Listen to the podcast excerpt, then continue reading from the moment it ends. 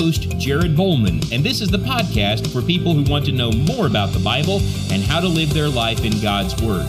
Tonight, I'm joined by my friend and fellow evangelist, Brian Haynes, and we'll be talking about the greatest commandments and how to apply those imperatives of love in our daily walk with Jesus.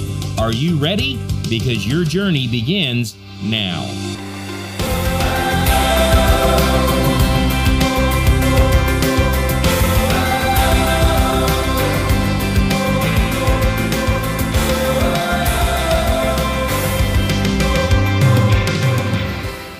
Welcome to the first episode of our brand new podcast, A Journey into the Word. It's good to be with you. We've been looking forward to this for a long time, something that I've been working on for months to try to bring into the world and and wouldn't you know it that at the last minute something happens and we have to completely uh, sort of reinvent the wheel that uh, Brian Haynes was going to be my guest on the second episode of this program, kind of step up a couple of weeks. And today we're going to be talking about the greatest commandments. Now, when I think about the greatest commandments, you know, that that song that we sing goes through goes through my head. The the the the interweaving parts of love one another for love is love is from God, and he who does not love does not know God. And and all of the these thoughts that really resolve into one one core thought that everything that God has spoken to us really comes from a place of love. He wants us to love him. But then there are expectations associated with that as well that that if we're going to love him, then there are certain expectations that are that are part of that love. So when we call these the greatest commandments, there's a couple of passages that we tend to go to where this is this is really established and they're all discussions that Jesus was having with various people. Matthew 22 is one of those. Um, Mark chapter 12 is one of those. Luke chapter 10 is one of those places. Now when we were kind of batting this around on the couch a few minutes ago and walking through this, we we decided that Mark's account was the one we wanted to go to. So Mark uh, Brian, why don't you turn over to Mark chapter 12 and sort yeah. of set the stage for us if you would. Yeah. So Mark chapter 12, of course, is whenever Jesus is uh, in his confrontational mode with those that are in Jerusalem. And he's been batting uh, with the Sadducees, the Pharisees, the Herodians, and he's been bringing out some really great answers. And one of the things that I really enjoy about the uh, the way that it's approached in Mark chapter 12 is whenever they're talking about these things, one of the scribes uh, that's been listening to Jesus realizes Jesus has been giving him some great answers. So I'll go ahead and read it. Go ahead. Verse 28 One of the scribes came up and heard them disputing with one another, and seeing that he answered him well, asked him, Which commandment is the most important of all? Jesus answered, The most important is, Hear, O Israel, the Lord our God, the Lord is one, and you shall love the Lord your God with all your heart, and with all your soul, and with all your mind, and with all your strength. The second is this you shall love your neighbor as yourself. There is no other commandment greater than these. And the scribe said to him, You are right, teacher. You have truly said that he is one, and there is no other besides him, and to love him with all the heart, with all the understanding, and with all the strength, and to love one's neighbor as oneself is much more than all the whole burnt offerings and sacrifices. And when Jesus saw that he answered wisely, he said to him, You are not far from the kingdom of God. And after that, no one dared to ask him any more questions that that thought that that's tied in there this is worth more than all the burnt offerings and sacrifices. You, you, you, sort of think about you know micah chapter 6 where where the question is asked you know what does the lord expect of you? Does he want you know 10,000 rivers of oil? Does he want we're going to go to this passage later but does he want the even my own child? And he says here's what i want you to do. I, I want you to walk humbly with me. I want you to do do good love righteousness and walk humbly with me or do justice and walk humbly with me. That that's worth God. That's worth more to God than than everything else we do. And that's not that's not despising the other things that we do, but it's it's really expressing kind of the essence of doing those things without this love of the without this love of God and the love of God's people makes those other things worthless because you know as as he just said you know on this hangs the law and the prophets and Jesus you know reiterates that in Matthew 22 now as as we were talking about this, we were also talking about how this is something that shows up in, in Luke chapter 10 as well. It's a different, different discussion, different time. Mm-hmm. Um, but when you, when you look at, at Luke's account, this is, this is one of the, uh, This is one of those one of those dear passages that everybody loves, and I don't think we often recognize that this is the setup to this parable that we love so much.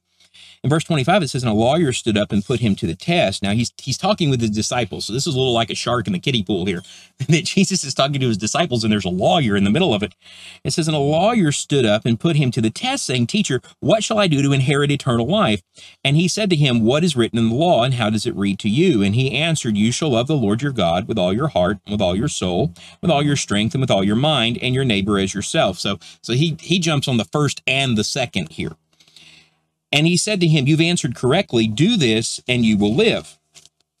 But wishing to justify himself, he said to Jesus, And who is my neighbor? And Jesus replied and said, A man was going down to Jerusalem, to Jericho, and fell among the robbers, and they stripped him and beat him and went away, leaving him half dead. And by chance a priest was going down on that road, and when he saw him, he passed by on the other side. Likewise, a Levite also, when he came to the place and saw him, passed by on the other side. But a Samaritan who was on a journey came upon him, and when he saw him, he felt compassion and came to him and bandaged up his wounds, pouring oil and wine on them, and he put him on his own beast and brought him to an inn and took care of him. And on the next day he took out two denarii and gave them to the innkeeper and said, Take care of him, and whatever more you spend when I return, I will repay you. Which of these do you think proved to be a neighbor to the man who fell into the robber's hands? And he said, The one who showed mercy toward him. And then Jesus said to him, Go and do the same. So I'm looking at this and I, am looking at, at these two similar events, different events, but similar. Uh, and the comparison that we have there is, is, you know, Jesus is not just making an argument from the law here. That what he's really doing is trying to show them the practical applications of this idea of loving God and and loving your neighbor. And and when you when you think about that and you think about where else this shows up you know matthew chapter 7 one of the mm-hmm. right before the giving or right after the giving of the golden rule that you know do unto others as you would have done to you. And jesus even says there that on this is all the law and the prophets. Do you think when these guys came to him and they asked him you know what's the greatest commandment? Is this what they were expecting? Great question. You know it kind of reminds me too that uh, as the man in in Luke's account came to Jesus to ask him, it reminds me, it sounds a lot like the question that the rich young ruler asked Jesus too. Uh, what do I need to do to inherit eternal life? In that instance, Jesus made, said, keep the commandments. And in that case, the, the commandments mentioned are things that were from the Ten Commandments, uh, mm-hmm. a few other commandments as well. I would imagine it might have been that people would have thought one of the Ten Commandments was one of the greatest. That just a speculation, but that might have been the thing they thought. Um, certainly, we know that the the Pharisees loved to keep certain particular commands and uh, certain things that they esteemed above other things. So, uh, you know, it, it might be the case they were looking for some kind of idea of you know honoring God in some way too. So mm-hmm. um, it's an interesting question. What were they looking for? And and um, you know I think they were looking for something different than what he said. Yeah. And one of the reasons I like Mark's account so much is that the lawyer uh, realizes Jesus is answering this why uh, correctly. So somebody had a knowledge at least of the idea of what is the basis of law.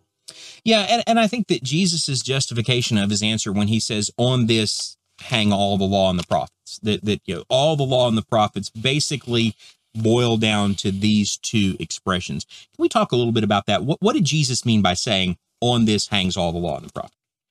You know, it is. A, it's a great question. Um, you, first of all, you think of the idea of the terminology, the law and the prophets. Um, we had talked a little bit about how in Matthew, in the Sermon on the Mount, Jesus talks about the law and the prophets, and that nothing would pass until everything was fulfilled. That he hadn't come to uh, to cast out the law and the prophets, but to fulfill them. Uh, sometimes that term law and the prophets gets used to kind of describe the totality of the Old Testament. In mm-hmm. other words, the the concept of the authority of the covenant.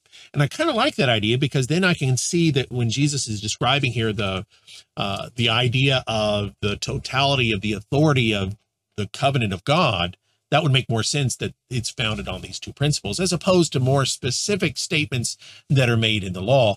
Although I suspect you probably could in some way uh, follow a path in every command that you would find this to be the root of it. I think ultimately you can. Um, the two statements that he actually makes, let's actually take a look at them for a second. Um, the, the first one is is obviously you know Deuteronomy chapter six that, that That's one that we're well familiar with. And and in Deuteronomy, Moses is giving that that final you know, farewell address, that salute uh, to the people. This is what God expects from you. I'm not going to be leading you anymore. That this is you know Joshua's taking over, and and if you want to please God and you want to live, this is what you need to do. And it occurs to me that he starts this section of Deuteronomy 6 by talking about how good what God is going to give them actually is. You know, it's this land flowing with milk and honey. It's everything that God promised. Um, it's everything you could ever want. So when we think of the law and the prophets, I think you, I think it is the totality of the covenant. It's not just Jesus saying, "Hey, this is everything God expects of you." That this is what your relationship with God hangs on. It's kind of the foundation for every part of the relationship that existed between God and that people. And when you look at, at verse 4 of Deuteronomy 6, this is one of the first memory verses I can remember. Hear, O Israel, the Lord is our God, and the Lord is one. And you shall love the Lord your God with all your heart and with all your soul and with all your might. And these words which I am commanding you today shall be on your heart.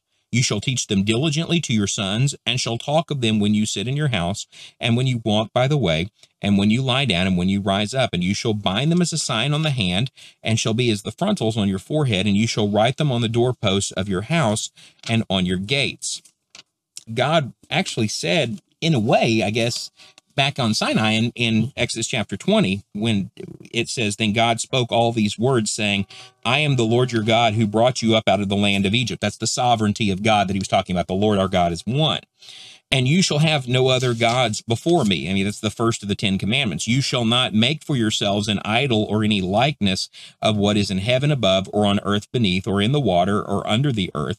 And you shall not worship them or serve them, for I, the Lord your God, am a jealous God, visiting the iniquities of the fathers on the children, unto the third and fourth generations of those who hate me, but showing loving kindness to thousands to those who love me and keep my commandments. You shall not take the name of the Lord your God in vain, for the Lord will not leave him unpunished who takes his name in vain. And you could probably add, remember the Sabbath day to that and, and remember the holiness of the Sabbath day to be something that was a reflection on how they felt about God. But those first three commandments, when he says, he says, you know, that you shall have no other gods before me before he ever tells them, you know, you don't make any any carved idols, he says, look, don't bring another God in my sight. That, that I'm God. That's not God. The calf is not God. These other things that you're going to see the people in the land worshiping are not God.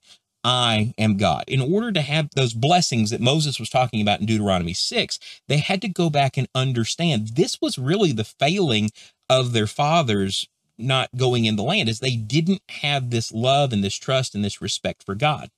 What about that second commandment? Now that comes from Leviticus 19. You want to walk us through that one? Yeah, let's go over there right now. So, uh, kind of an interesting thing is God is talking here in Leviticus 19. He's describing the idea of how it is that God is uh, uh, there to honor one another. Some neat things that are said here. Verse 33 of Leviticus 19 says, When a stranger sojourns with you in your land, you shall not do him wrong. You shall treat the stranger who sojourns with you as the native among you, and you shall love him as yourself, for you were strangers in the land of Egypt.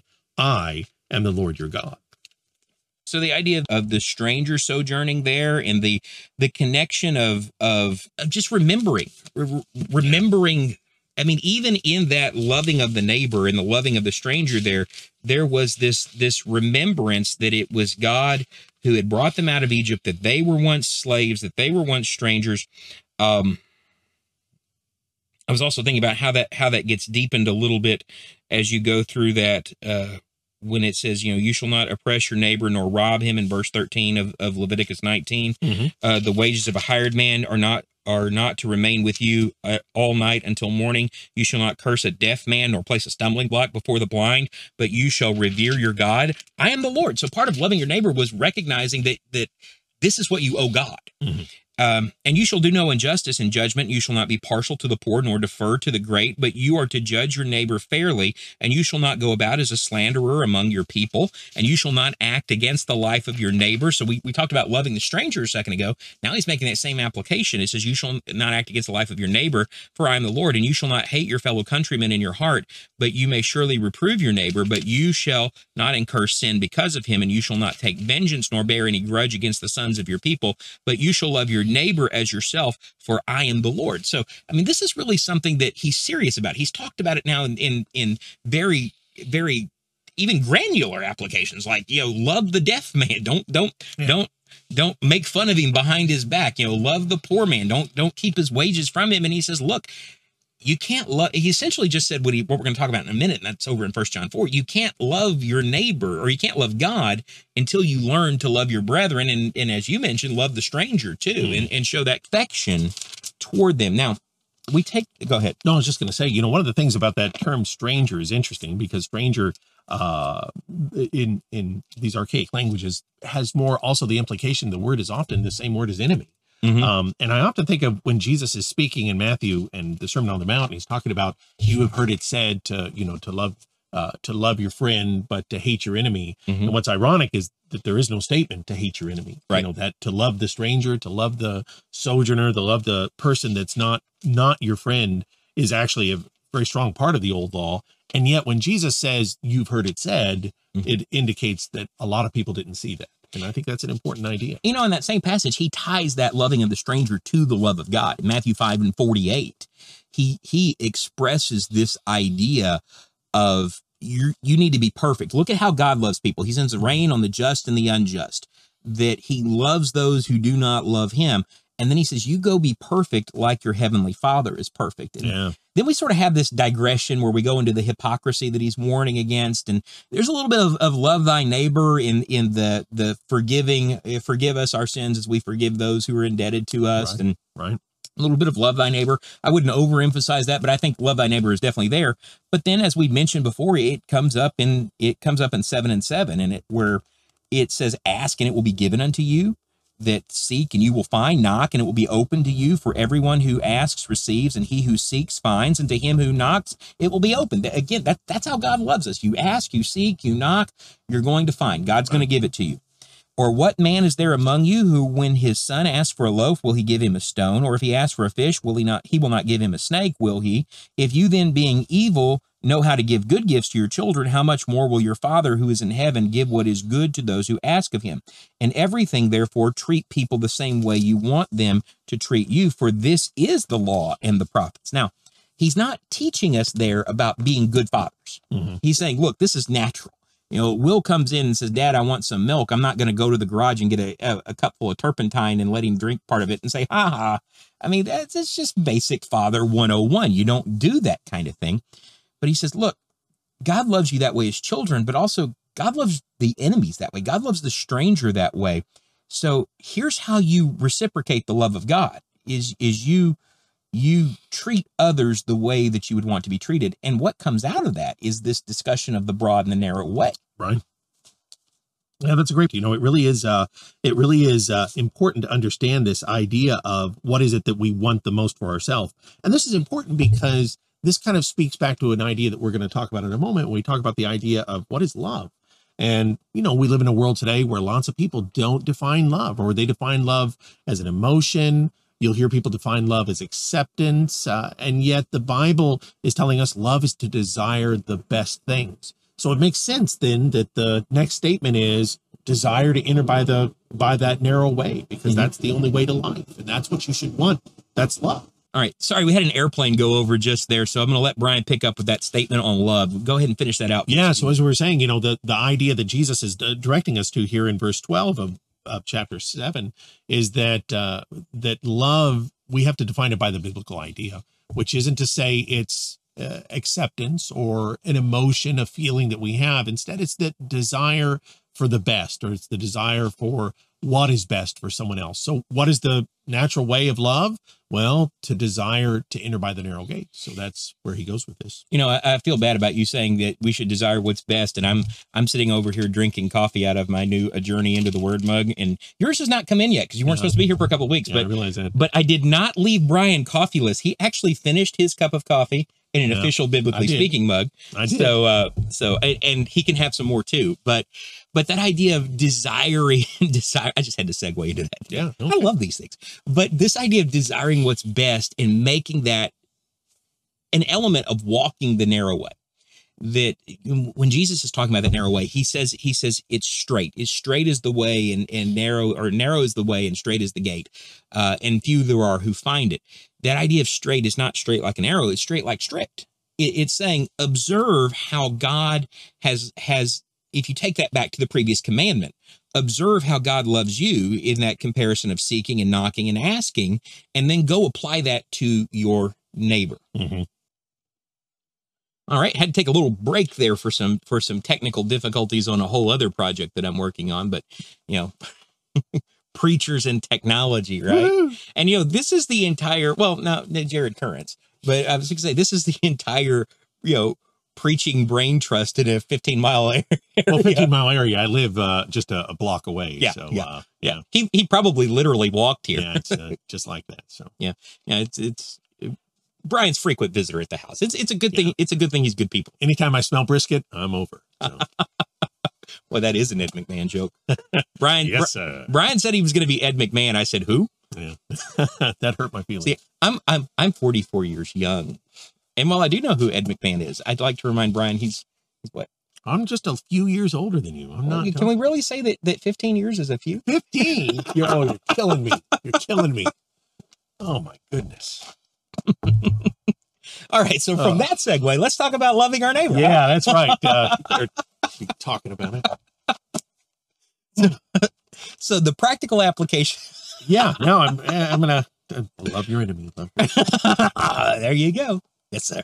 But uh, the the practical applications of loving our neighbor. I was thinking about that. We were talking about the golden rule. We were talking about how that how that walking the narrow way goes back to the asking, seeking, knocking, and then imitating, imitating that. So that really sort of goes back to Luke ten and the Good Samaritan. So. What do we do with that? What are the practical applications of love? What does it look like when we say, I love my neighbor as myself? Yeah, you know it's kind of neat because when you look at that parable, and that parable is, is all about um, how you how love is manifested. It doesn't use the word love. It wouldn't fit love again to the way the world talks about love. It wouldn't fit love in that context as an emotion or anything like that. It's the idea that a, that one man looks upon another. He has compassion. He has mercy. Jesus uses the word mercy a couple of times, um, and that he sees need and he reaches out to help. Now, what's really neat about it is that it reflects you know, we can even we can even talk about the way that god loves us. It reflects a love that can't be paid back that maybe isn't even acknowledged and it's certainly not expected. You're loving somebody and seeing to what is best for them which is again one of the ideas we like to lay down about what love is in the bible. It's it's it's desiring that which is best and and uh, you have this sense of a man who's a natural enemy by the Mhm. way, you know, that Samaritan being a natural enemy, that he, this affection for him, he wants to see to what he needs. Um, you were talking earlier, and I'll just steal your thunder to say you had mentioned the idea that it wasn't just an immediate point, but that he was looking to his long-term sustenance, or at least the uh, his needs for the for the foreseeable future. Whenever he goes so far as to you know pay the man for you know the uh, taking care of him for the next Mhm. few days, which again it relates to the idea that it's demonstrating or it's doing things without an expectation of repayment. And Yeah. you know, it's kind of an important idea in most of the relationships of being a Christian and husbands and wives. Uh, why do husbands love their wife? Not because their wife has earned the affection or because they, uh, you know, somehow or other warrant it, but instead, the Word of God is clear that we love our wives uh, as Christ loved the church because of our commitment to Christ. Or Mhm. a wife submits to her husband not because he's worthy of it, he's earned it in any way, but because Christ has earned it. And so we're giving somebody something that, as I said, they haven't earned, they don't deserve, Mhm. and they may never truly appreciate. But Yeah. that's what this Samaritan is doing for this uh for this man that he finds and and so the love your neighbor as yourself is this concept of you know you're going to commit to somebody's need without a sense of a desire for a response for that That was a great point I made, by the way. yeah but you know, so I'm going to steal one of yours because, because I think the other the other side of this is before I can really understand what it is to love my neighbor, I need to really stop and understand how God loves me. Because and that totally stealing from you. And and that goes from i mean that goes to the heart of what you just talked about in ephesians chapter 5 husbands love your wives. And then think about how you love yourself. You love your own body. You nourish it. You cherish it. You don't hate it. And so when when it says that jesus loves the church in that way that he he bought her he redeemed her he cleaned her she's now no spot and blemish gave her a new garment all these things that what would you do for yourself? And that really gets to the heart of one of the big problems we have with defining love, because we tend to define love moment to moment. We think, you know, we see 10 other people pass somebody in the street and we realize, oh, I've got a five in my wallet. I open my wallet, I hand the guy the five, and I think, I love my neighbor. Hey, I love my neighbor. Yeah. You know, or or we'll we'll sign the petition that we see online or i mean not many people do petitions outside grocery stores anymore because everybody's afraid of coughing and sneezing.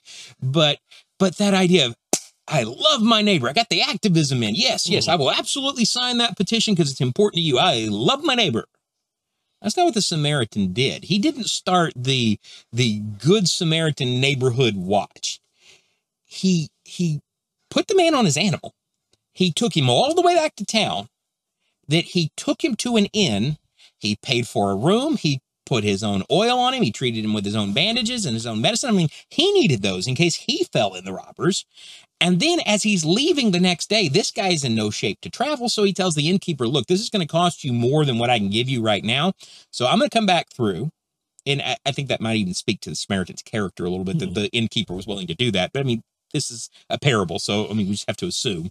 But the idea that I'm going to come back through and what I'm going to do is I'm going to pay you everything that you're out because he's my obligation.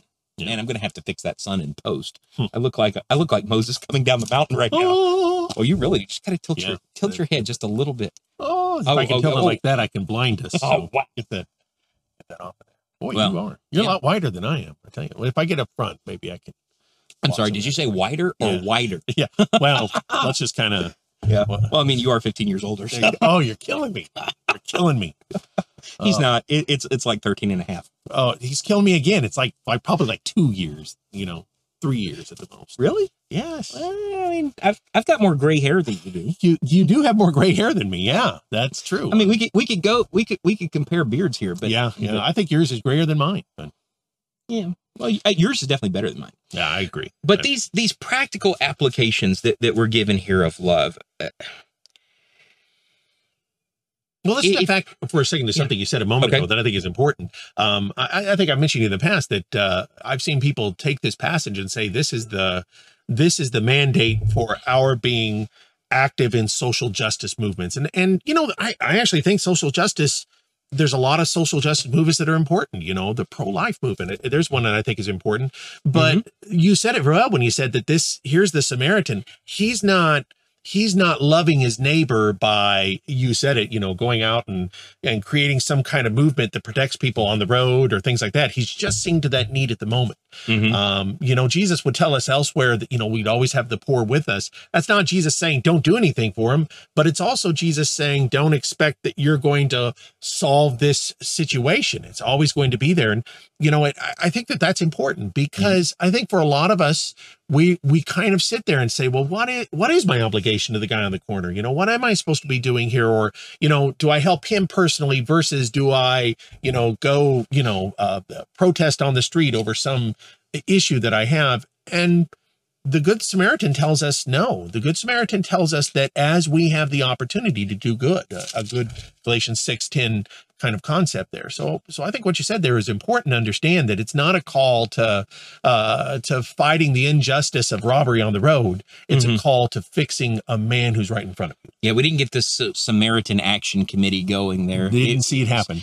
But because I mean, he couldn't do anything about the next thirty robbers, right? He right. Or, or robbery victims, but he could help this guy all the right. way through. And right. and I think one of the things that we have to also be careful with, and, and this comes out of the the activism thing that you just mentioned. Um, one of the things we have to be careful with is that we emphasize the physical aspect of loving our neighbor without tying that to the love of God. Because I mean, the, the real essence of loving our neighbor, and and I know you have several Bible studies going right now. I mean, we've we've been very blessed to have have had several people interested in studying the Bible lately. We've had several people baptized in the last month or two months now. But that idea of, of sharing with the sharing the love of God with them Mhm. and, and and helping them see that that my love for for you transcends this moment to moment issue that we have over you know covid fears or social issues or things like that. And and what i'm really interested in is talking about something that's going to matter to you for all eternity. Now that's so important because when we talk about the idea of loving ourselves, and Mhm. you know, we had mentioned, uh, you know, the the characteristic love your neighbor as yourself. The implication is you have to have a love for yourself, but the love for yourself is not a love that is an acceptance of yourself Mhm. or a love that is a pleasuring of yourself to just make yourself happy. It's a desire to be on that narrow path. Yeah. So what's important there, and you know, I've I oftentimes I I think I mentioned to you before that uh, that if somebody's looking to date or something like that, and the Word of God talks about a husband loves his wife as he loves himself, that that it's important for a successful relationship that we that we have the appropriate affection for ourselves. In other words, Yeah. that I want to be on the right path. I, that I'm going to find people that are going to help me to be on the right path, or that that's the affection I need to have for myself. I need to I need to want to be saved. I need to want to take care of my salvation, to take care of my inheritance and reward. And that's the affection that I do need to have for myself. I do need to mm-hmm. love myself enough to want to be saved. And then I can want others to be saved too. That I I can desire that others can know that gift. And that really is the most important thing. I mean, when people look, and again, I know we've kind of hit the social justice issue, but if people could really appreciate what is the great issue, the great issue is sin, the great solution is Christ, Mhm. that is the greatest and ironically the one thing we are equipped to handle. You know, Yeah. I'm not equipped to deal with poverty or to deal with, you know, racial injustice or all the different issues that are around us. I am equipped though, thoroughly equipped for the work of spreading the word of God. All of us are who are, who are in Christ. You know, we we are given the equipping, uh 2 Timothy 3, 16, 17. We're given a, a equipping for every good thing that's given to us. and that doesn't mean that we don't have compassion for those issues or for people you know you know i think sometimes when something gets broadcast on the national stage we feel like we have to speak about it nationally but Right. but you know i've known people that have had some had some struggles with with you know their skin color they've had struggles and and i want to i want to listen to them because that that's important. That's important for me understanding who they are and for for them seeing that to me they're important. But the more important a conversation is always going to be let let's talk about the eternal things. And and I, lo- I like what you said there about you know sometimes we mistake loving ourselves for giving ourselves everything we want. And that i mean you can go and you know eh, where i'm from texas you know you're you know new mexico that you you you know what i'm talking about here. There's a kind of ice cream called Blue Bell ice cream Yeah, I've heard of it. I mean, Yeah. it, it it has the it has the slogan, the best ice cream in the country. That, I mean, I could eat Blue Bell from the morning, from the minute I wake up in the morning, the minute I go to sleep at night. Yeah. And, and Blue Bell pistachio. Yeah. Number one. now peaches and cream or mint chocolate chip for me. Uh, maybe even just straight up vanilla. Yeah, yeah. But but the but while that would taste good, that wouldn't be an indication that I love myself. Right, right, exactly right. And that and that's kind of kind of the thought that we have to get to is that loving ourselves doesn't mean giving giving ourselves everything we want. And we understand that when it comes to our children or at mm-hmm. least we used to. I, th- I think that that even that lesson's about to be lost that mm-hmm. that we used to understand that when a child says they want something they can't have everything they want because that's not really love. That doesn't set them up for reality. But loving them means understanding their needs and meeting their needs and then helping them attain something that's worth more than the thing that they really that they think that they want at that moment Now, again, what you're saying is so great because it fits really nicely to the idea of how do I deal with people in the world? Um, you know, people in the world, they want certain things, and yet, you know, maybe it's not what's best for them, you know, but, but, but again, you know, bringing back to that spiritual context, you know, the, the blessing of the word of God is what's best for them. You know, it kind of reminds me in Acts chapter three when they're walking through the temple and the guy, you know, looks at them thinking he's going to give them an alm. And Peter says, Oh, I don't have that. What we have is this gift of God, you know, Oh, and, yeah. and um, you know, it's it's kind of important for us to understand that, you know, in the world today, when people want things from us, a lot of times what they want isn't what's best. Um, we do know what's best for them, Mhm. and a lot of times that's exactly not what people want. Uh, you know, and I think the parable of this Good Samaritan really really grabs that too, because it gives you a sense of this is what he uh he, this is what he needed you know Yeah. he needed this this kind compassionate care now he, Uh, this this would have also been what he wanted yeah Because the- because the situation at that moment yeah yeah but he did discern the need Right. and and and i think that that's the first the first step in love is discerning the need because Mm-hmm. that's how we imitate God's love. Uh, I told you about this before, but I, I have a sermon that I preach. I haven't preached it in a while because this language has kind of gone out of vogue. It, it's been replaced by "What number are you?" My wife tells me I'm a five. I still don't know what that means, but I reject all those things. Yeah, don't label me. which I'm told, yeah, I'm told is a sign of my number. Well, I used to have four letters. It was Yeah, I, yeah, yeah. I I in something. days, I, I don't remember. Yeah, And then I was told I was lying. I had no idea what this stuff means. yeah, right, right. But but we used to talk about love language. How do people give love? How do people receive love? And I actually wrote a sermon called God's Love Languages, and it's all the ways that God has shown His love toward us. And of course, John three sixteen is in there. Romans five is in there.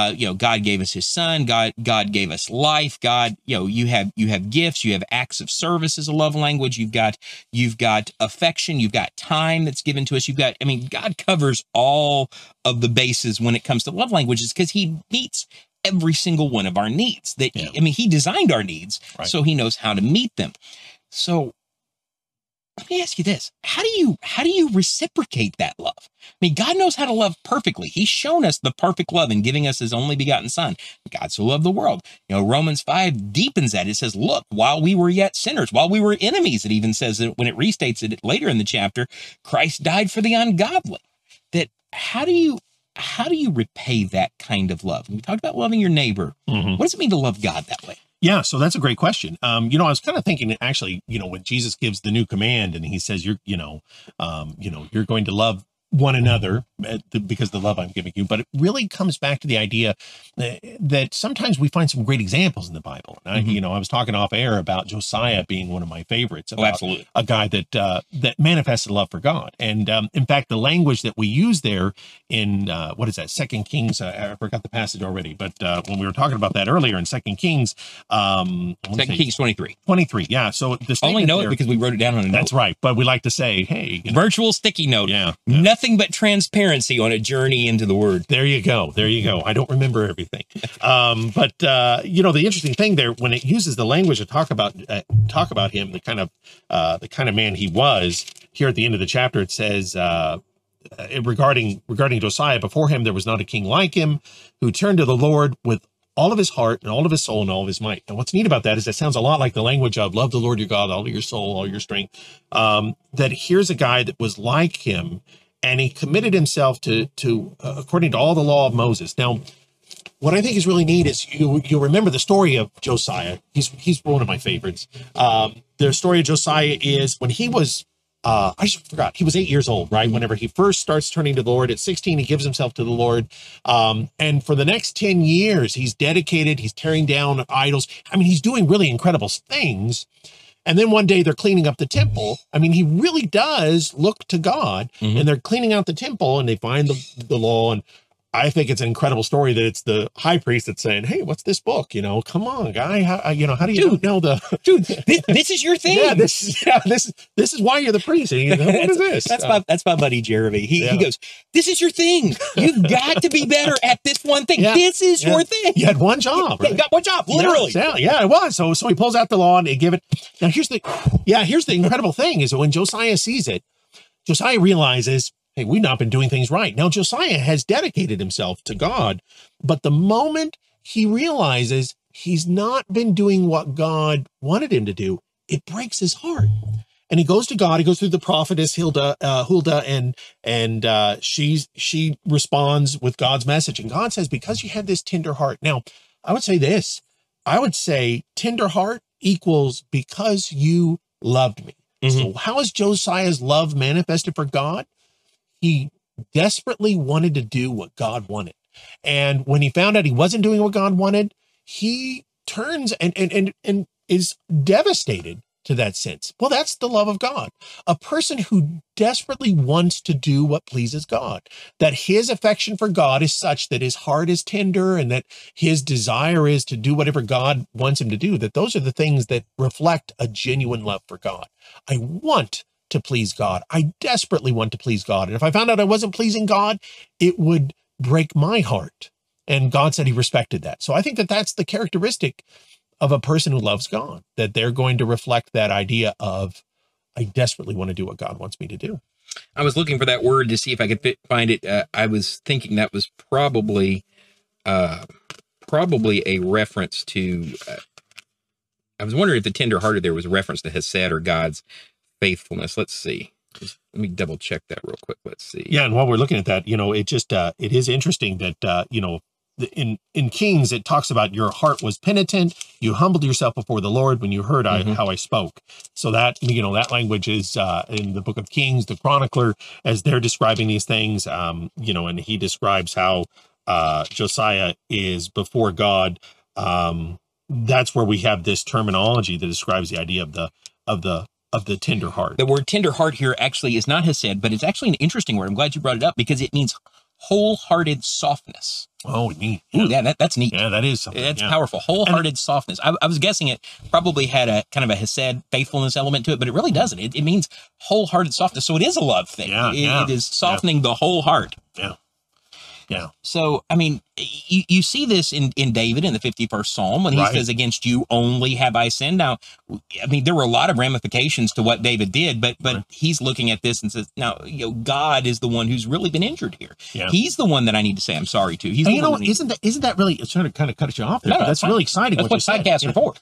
Uh, it's really exciting what you said because here is David looking at this, and he is utterly regretful that he's wronged God. I think for Mm-hmm. a lot of us, I know I I struggle with this. I sin, and I'm sinning against God, and my hey, I'm sorry is kind of a almost a passing thing. I don't really sit there and think, you know, I I just hurt God. You know, I've I've wounded my heavenly Father by my sins. You know, and and if I had a better love for God, if I could manifest that better, it would really strike me that when I sin, you know, I'm I'm hurting God. You know that I'm that I am striking out at a Father who loves me, and and and I really feel like if we really understood that idea about the love of God, uh, we'd probably sin less. You know, we'd Yeah. probably be a lot more uh, considerate of the fact, and when we repented, we'd probably repent a lot more. Um, Well, and that not understanding that we're wounding God and, and not understanding that that that sin is a reflection of our love for God, the way that David did, the way that Josiah did, that that wholehearted softness that's that's talked about there.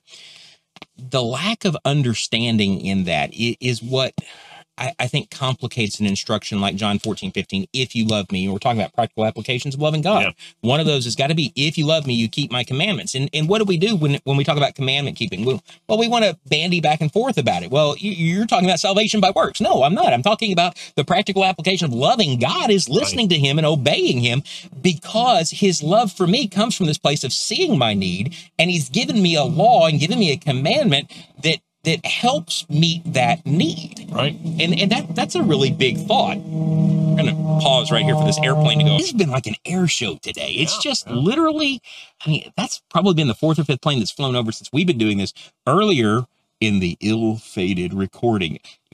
The first episode, guys, was going to be on Job. I mean, I want this to be fun, so I chose Job as the first episode that Jeremy and I recorded, but Zoom, Zoom, you failed me. I like to think Providence wanted me to be your first guest. That's you know. Well, it didn't want you to have a coffee mug. yeah, yeah, I guess not. I guess not. We'll save that 'cause I'm gonna put the you on. The. I'm gonna put you on the the Romans vanity. 14 one, and I'll get Yeah. you a coffee mug by then. was so that that'll be like the fifth episode probably. Yeah, I gotcha. But but you know, I was thinking about that. The uh, you know, loving God is not, and therefore obedience is not transactional. It's not. You know, God did something good for me, so uh, to get my salvation, I'm going to go ahead and and obey Him, and I'm going to earn it. Obedience is loving him. Now there's there's other things in scripture that that we're told uh are kind of tantamount to loving god. Well first john 2 that you can't love god and love the world and and and the love of the world is the lust of the eye the lust of the flesh and the boastful pride of life that we talked about first john 4 let's turn over to that one and, and look at that one. And the love of the brethren has got to be there. That if we love God, what we're really talking about, going back to that love language analogy, is this is how we show love to God. This is God's love language. This is what He wants from us. He He wants our time. Mhm. You know, he want he wants this he wants this reverence. He he wants our obedience. He wants our acts of service. But he also wants that expression of love uh, toward his, and I don't know where this would fit in the love language. I probably have it written down somewhere in the sermon. I really should have referenced that beforehand. but but you look at First John chapter four and verse seventeen. It says, "By this love is perfected with us, that we may have confidence in the day of judgment, because as He is, so also are we in this world. There is no fear in love, but perfect love casts out fear, because fear involves punishment, and the one who fears is not perfected in love. We love because He first loved us." So okay, so so we're talking about repaying God's love. Mhm. If someone says I love God and hates his brother, he is a liar. For the one who does not love his brother whom he has seen cannot love God whom he has not seen. And this commandment we have from him that the one who loves God should love his brother also. So, you know, you were mentioning that, you know, and this might not be something we want to dwell too much on, but but when we're talking about loving our neighbor, it's love our neighbor as ourselves. But when we're talking about loving our brethren, when you go back to John chapter 15, it's love one another as I have loved you. And in a way, it kind of is a new commandment because it's deepening that Leviticus 19 to where you know the stranger and the countryman, the stranger and the neighbor were on the same footing in, in Leviticus 19. And now Jesus is saying, you need to be super attentive Yeah. to loving the brethren. You you love your neighbor as yourself, and this is not undermining the way that we should love others, because I mean Hebrews 13 says show hospitality to strangers, which is the philoxenia. It's it's the idea of, of loving those who are not like us. Mhm. Mhm. But the love of the brethren needs to be something that we really strive to excel in. I think that's why Jesus is saying it's a new commandment, um, Mhm. in the sense that because one of the things he's trying to say is that the love of God has revealed in a new way by Jesus dying on the cross. That Mhm. wasn't something that had been known to the Old Testament. Now, one of the things I love to talk about is the idea that in the Old Testament, God uh, approached the covenant from the perspective of a friendship, you know, that I'm going to give you my name, you get to know that.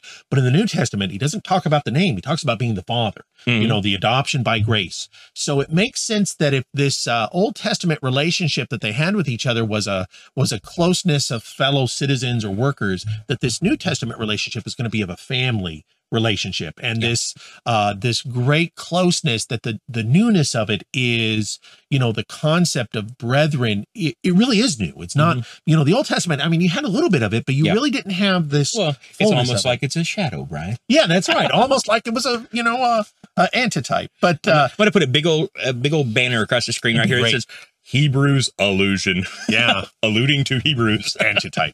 Um, everyone who loves the Father That's loves the those. five dollar word. Everyone who loves the Father loves those born of the Father. That's right. Um, so, so what we're what you're going back to, what we're both going back to, is the idea that fundamentally, how am I going to love God?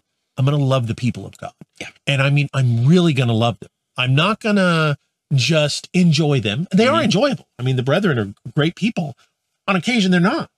I'm going to love Why'd them. you look at me when you Yeah, said that? I, don't know. uh, Only because of the 15 year comments. Yeah. Well, I mean, your eyesight uh, is going. So. Hey, who said that? Uh, you know, but this idea of, you know, this great affection I'm going to have for my brethren, um, you know, and this is something I think we all probably struggle with. Mhm. It's going to be reflected. People should look in the world and they should say, "Hey, Brian, the way you uh, the way you treat Jared, you really do have an affection for him. He really is a friend. You don't, don't say bad things about him. You don't, you know, you don't, you you go out of your way not to offend him. Well, you know, he's my brother. He's, you know, he's God's son. I'm going to treat God's son well because I love God. You know, and um, and I think that you know maybe it's something we all can work on. That the way I'm supposed to love one another reflects how I would love God. You know, if uh, Yeah.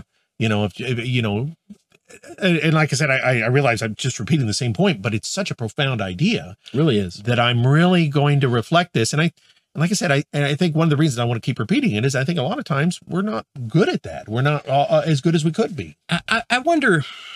I wonder how many of us love our brethren in Christ the way the Samaritan loved the man who was taken by the robbers. Yeah, yeah, And that, I mean, if you got any doubt that Brian loves me and loves you guys, he was not supposed to be here today. He was he was eating cereal in his pajamas. Wendy's out of town.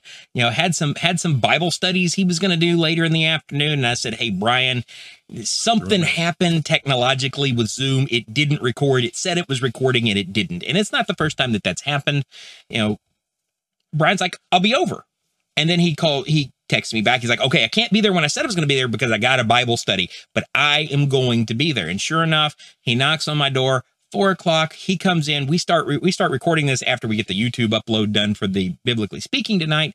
He actually sat in my house for what hour and a half while we were trying to get that finished, talking through this program. I mean, this is not anything that we had scripted.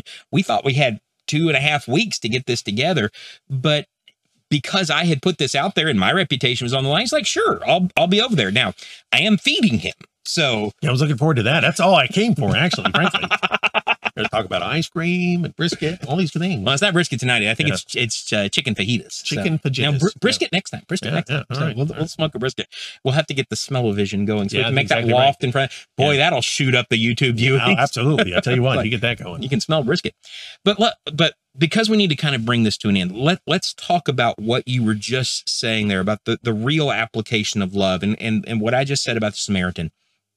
And this is something I'm going to have you on for to talk about in the future, but I, I want to start teasing that now, and that's Romans 14. Right, right.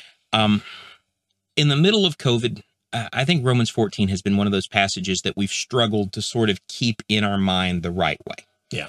Um, that, and this is something that I talk about regularly on this channel. That that I'm not saying the things of life are unimportant, but but so often the, the bonds of unity are strained by who wins an election or or the rhetoric that happens after an election or or mask wearing or vaccinations or all of those things and if there's ever been a time in my life where Romans 14 has made sense, the last two years, year and a half, have really been kind of a primer Right. on Romans 14 on accept one another, accept the weakness of others. And instead, oftentimes what you hear uh, when we see weakness in our brethren and what we perceive as weakness is often matters of opinion. You know, that Mhm. one Right. one person is screaming, You don't love your brother because you don't do X. And the other one's saying, Well, you don't have any faith because you do X. And and then the you know, words start flying. And my favorite one, and I say favorite in, in the worst possible sense of that word, is sheeple.